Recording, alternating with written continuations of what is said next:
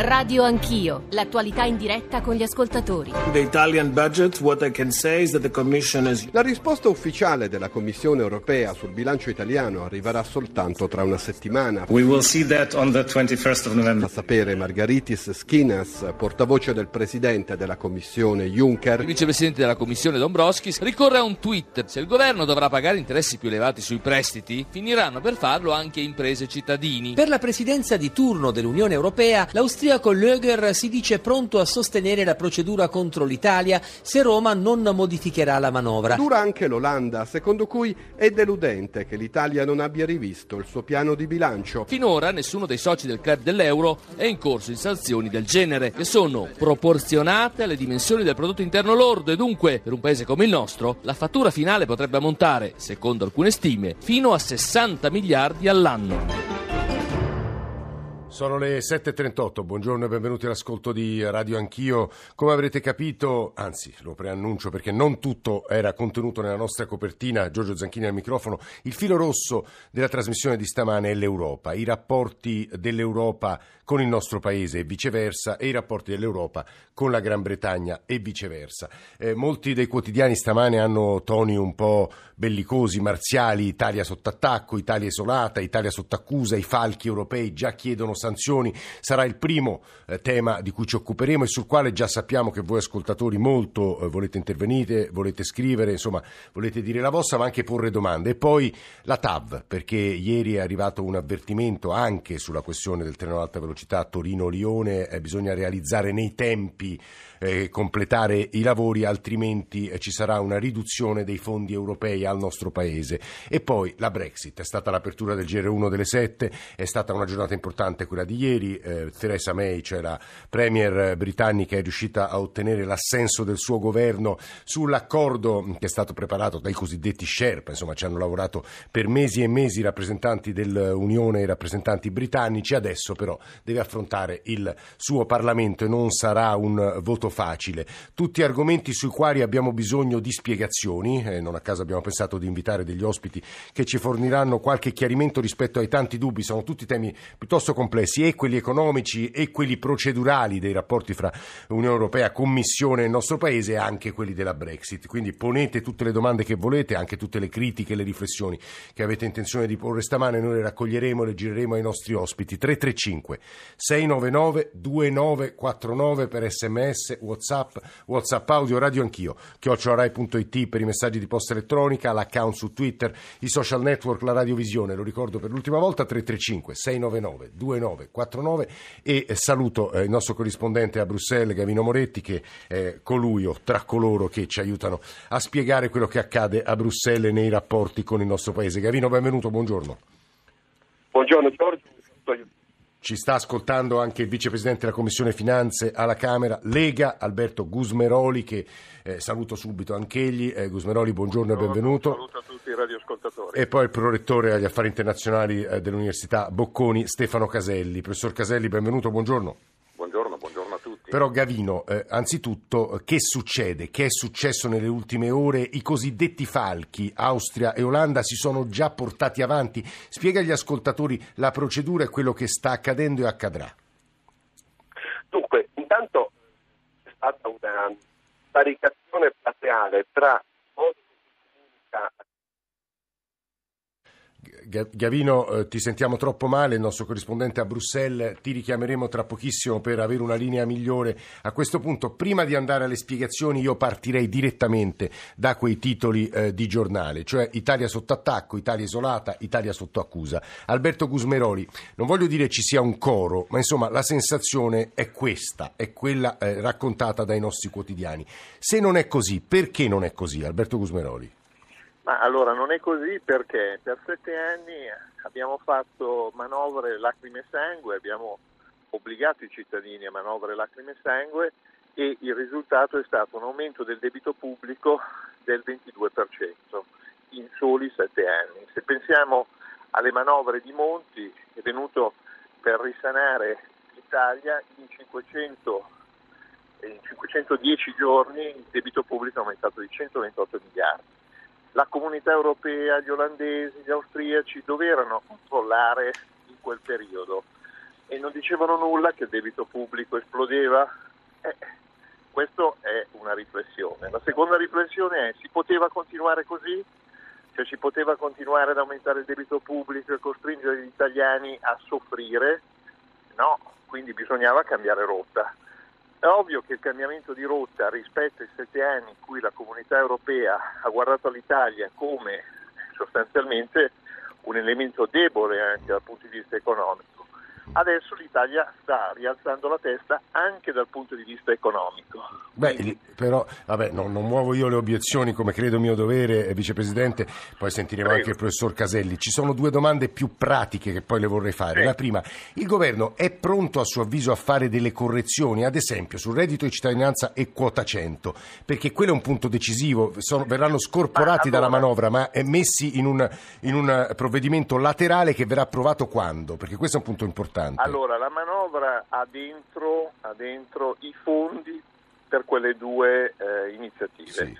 La questione è che però non va vista solo la manovra, ma vanno viste anche tutte le operazioni collaterali, anche le migliorie per certi aspetti che stanno avvenendo in Parlamento eh, grazie agli emendamenti, grazie al contributo eh, di tutti i parlamentari, ma anche le operazioni a latere della manovra. Faccio una serie sì. di esempi lo sblocco degli avanzi dei comuni. Lo sblocco degli avanzi dei comuni creano opere pubbliche. Di quanto ragioniamo? Ragioniamo di 3,5 miliardi mm. di euro. 3,5 miliardi di euro in investimenti che sono tutti in investimenti, tra l'altro sono investimenti che si possono realizzare in 4-5 mesi. Io faccio il sindaco di Arona, con lo sblocco degli avanzi posso da subito mettere in cantiere delle opere. Ebbene, sono lo 0,2 di rapporto deficit-PIL. Quindi, e questa è un'operazione. Le operazioni sul reddito di cittadinanza e sul quota 100, soprattutto la quota 100, cosa genereranno? Generano consumi. I consumi generano IVA che viene rigettata, viene introitata dallo Stato. Vicepresidente, no, lei ci sta dicendo è una scommessa, noi dobbiamo rompere diciamo, l'ortodossia che ha portato il Paese a essere eh, il fallonino di coda dell'intero Eurozona, certo, però c'è una domanda molto pratica che rivolgo al sindaco, a un sindaco del Nord, Gusmeroli, una domanda che rivolgo al sindaco Prego. del Nord. Non è preoccupato, perché il Nord sta esprimendo anche preoccupazione e per lo spread e per la crescita del terzo trimestre piatta e per una serie di segnali che dicono che il nostro Paese ha invertito la rotta ma in senso negativo. Io sarei preoccupato se avessimo continuato a, in una strada che ha messo in difficoltà gli italiani e ha aumentato continuamente il debito pubblico. Io sarei fortemente preoccupato. Ma pensiamo che se. Ieri Padoa nei nostri microfoni però ha detto che negli ultimi tre anni il debito pubblico non è aumentato. Dovremmo fare un rapporto deficit-PIL allo 0,8. Solta- cioè vorrebbe dire mm. a malapena sterilizzare le clausole no, Gusmeroli è molto chiaro quello che lei ci ha detto la fermo solo un secondo perché eh, dovremmo aver recuperato una linea decorosa con Gavino Moretti nostro corrispondente a Bruxelles Gavino di nuovo buongiorno Gavino, sì, buongiorno stavolta c'è, sì, eh, no, pensavo fossi spariti del tutto. Eh, eh, allora, eh, torniamo, no, torniamo a trovo... percorso e tempi, sì. perché e anche alle voci di Austria e Olanda che vanno spiegate agli ascoltatori. Esatto, eh, diciamo che da una parte la Commissione europea resta formale, resta attaccata ai tempi per cui un parere ufficiale sulla risposta che ha mandato l'Italia a Bruxelles arriverà il 21 novembre, non manca molto, sono sei giorni. Nel frattempo però la novità politica sulla scena in maniera plateale ieri è che due paesi eh, della zona euro, questo un particolare non da poco, non due paesi semplicemente dell'Unione Europea come potrebbero essere la Polonia e l'Ungheria che non sono nell'euro, ma due paesi che condividono con noi la moneta unica, eh, Austria e Olanda, hanno chiesto alla Commissione di andare avanti con una procedura di infrazione nei nostri confronti, si vedrà poi se per deficit o debito, ma la eh, differenza poi è importante, la spiegheremo, sì. hanno chiesto di andare avanti perché dicono i conti italiani non ci convincono, anzi ci preoccupano conti che possono andare fuori controllo, ha detto l'Olanda, e questo danneggerebbe tutta la zona euro. E questa è la preoccupazione che hanno portato avanti eh, questi due paesi. E poi ci sarà un'occasione di incontro, diciamolo subito. Lunedì c'è un Eurogruppo straordinario, ci sarà anche Tria. Pensate, un Eurogruppo era stato convocato per parlare una, della web tax, la possibilità di accelerare sulla tassazione dei giganti digitali, perché Sappiamo che molti, molti di questi colossi informatici Sì. statunitensi non pagano le tasse in maniera adeguata. Ebbene, si parlerà mh, del caso Italia anche se non è in agenda perché ultimamente molti di questi ministri parlano di noi, ma quella potrebbe essere anche l'occasione per il ministro dell'economia italiano Tria di vedere di nuovo faccia a faccia gli interlocutori europei e spiegare le sue ragioni. Eh, dicevamo, i, eh, hai, hai sottolineato giustamente, seconda domanda, poi andiamo al professor Caselli, la differenza eh, che eh, ci eh, potrebbe essere tra una sanzione sul deficit e una sanzione sul debito. Spiegala agli ascoltatori perché è molto importante questa differenza. Sì, potrebbe essere una, una via di uscita diplomatica molto importante. Una procedura per deficit eccessivo è già stata percorsa in passato nei confronti eh, della Spagna, del Portogallo, ehm, hanno avuto delle, ha avuto delle procedure la Francia, eh, ha portato poi a un percorso comunque di dialogo tra questi paesi e la Commissione a un rientro del deficit, a un accordo sui conti. Una procedura per debito eccessivo non è mai stata avanzata nella storia eh, della zona euro. Noi purtroppo abbiamo un debito attualmente al 131%, siamo molto oltre il limite che sarebbe al 60% del PIL. Se decidessero di avanzare su questa strada, come alcuni paesi del nord Europa e il fronte rigorista dei salti, Vorrebbe. tra questi per fare un nome eh, Dombrovskis, vicepresidente della Commissione, che ha la delega sull'euro, Sì. attenzione, se decidessero di andare avanti su questa strada l'Italia sarebbe obbligata a rientrare del suo debito eccessivo di un ventesimo eh, all'anno e già, già questo sarebbe un favore perché sarebbe impossibile andare subito al 60%. Però vorrebbe dire per l'Italia fare manovre molto dure anno per anno di rientro dal debito. eh. E questa è una strada eh, molto pericolosa perché ad esempio se noi decidessimo di non fare quelle manovre l'extrema ratio, l'ultima mh, manovra possibile, risposta possibile da Bruxelles sarebbe quella di ridurre i fondi europei. Eh, Stiamo sì. parlando ovviamente di Sì, falsa sì. economia. è No, no, no, ma sono sono Spero scenari obiettivamente, obiettivamente inquietanti. Era Gavino Moretti, professor Caselli, prorettore agli affari internazionali della Bocconi. Un- due domande. Il primo, la prima. Diceva Alberto Gusmeroli, vicepresidente Commissione Finanze alla Camera, le cose andavano troppo male, non potevamo continuare così, il governo doveva per forza provare a invertire eh, la direzione. Secondo punto, eh, ecco, quali sono i rischi che corre reali il nostro Paese? Professore. Allora, sul, sul primo tema eh, è chiaro che il governo doveva invertire la rotta, il debito il governo se l'è trovato, no? questo è chiaro a tutti. Il tema però della discussione con, con l'Europa non è tanto collegata al deficit oltre il 2%, è collegata al contenuto di questo deficit e alla possibilità della manovra di poter incidere sul rilancio dell'economia Sì. italiana e incominciare a innestare un percorso di riduzione del debito, cosa che nessun governo può fare in una notte, quindi ci vuole del tempo ovviamente. L'oggetto della discussione è questo no? e anche i mercati stanno discutendo di questo tema. La sensazione è che il rilancio dell'economia poteva basare su manovre che erano in parte anche nelle promesse elettorali. Pensiamo ad esempio a una decisa riduzione delle tasse sulle imprese, all'adozione della flat tax. Queste avrebbero dato un segnale molto forte al mercato di riduzione del gravame fiscale e possibilità per le imprese di ritornare a marciare in modo molto forte, generando quelle ricadute che servono a un paese, ovvero sia maggiore occupazione. E invece a suo avviso la manovra eh, non va in quella direzione. Vada in, questa, in quella direzione perché sostiene poco il mondo delle imprese, sostiene poco la parte produttiva, sostiene poco il rilancio degli investimenti.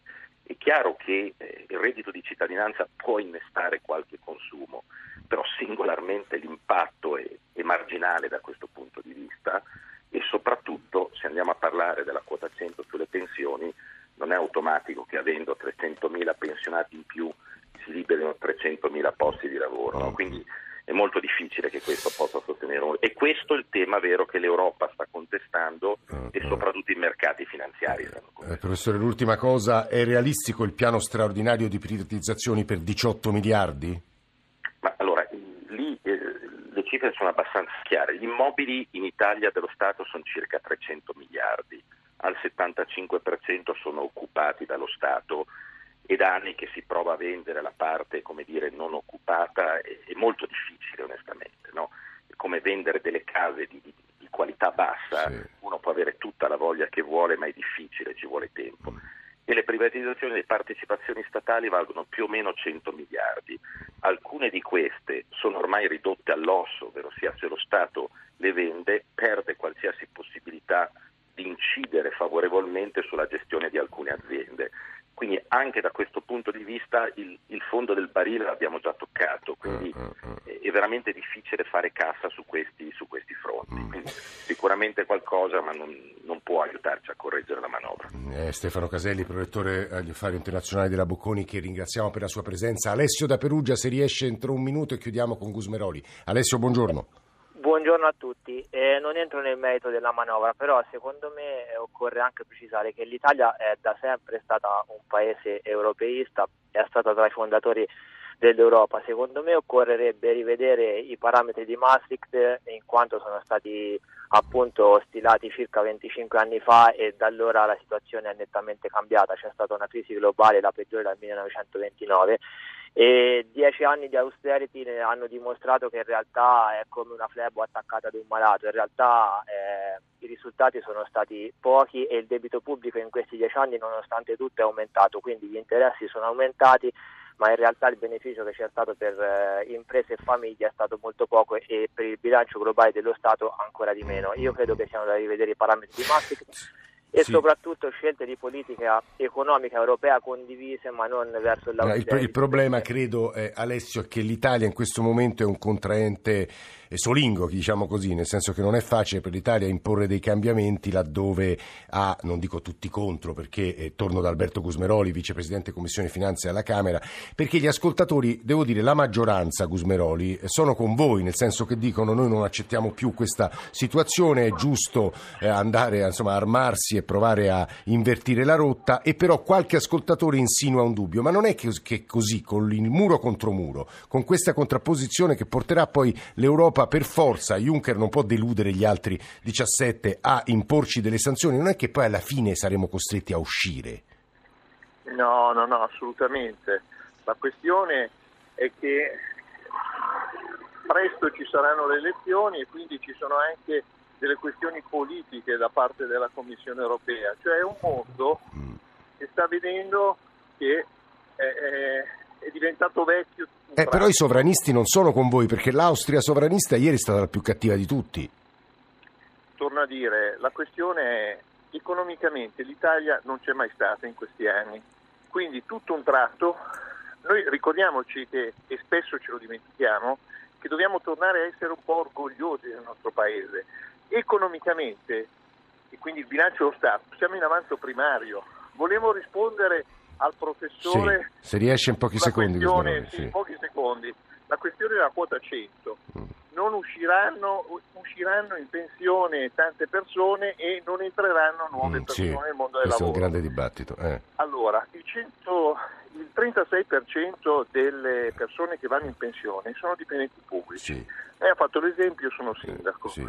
Bene, io perderò nove persone, eh. ne assumerò nove, eh, perché eh, se no in eh. questo momento, e non è così, il mio comune sarebbero lì a non fare niente. Guardi, vicepresidente e sindaco, questo è un tema così importante che noi dovremo, l'abbiamo capito anche dalla quantità di messaggi ricevuti in questi giorni, tornare a occuparcene. Quota 100 è diventato veramente decisivo. Ringraziamo Moretti, Gusmeroli e Caselli. Tra poco parleremo di TAF, tra poco. Ora c'è il GR1 delle 8, quindi più o meno tra mezz'ora.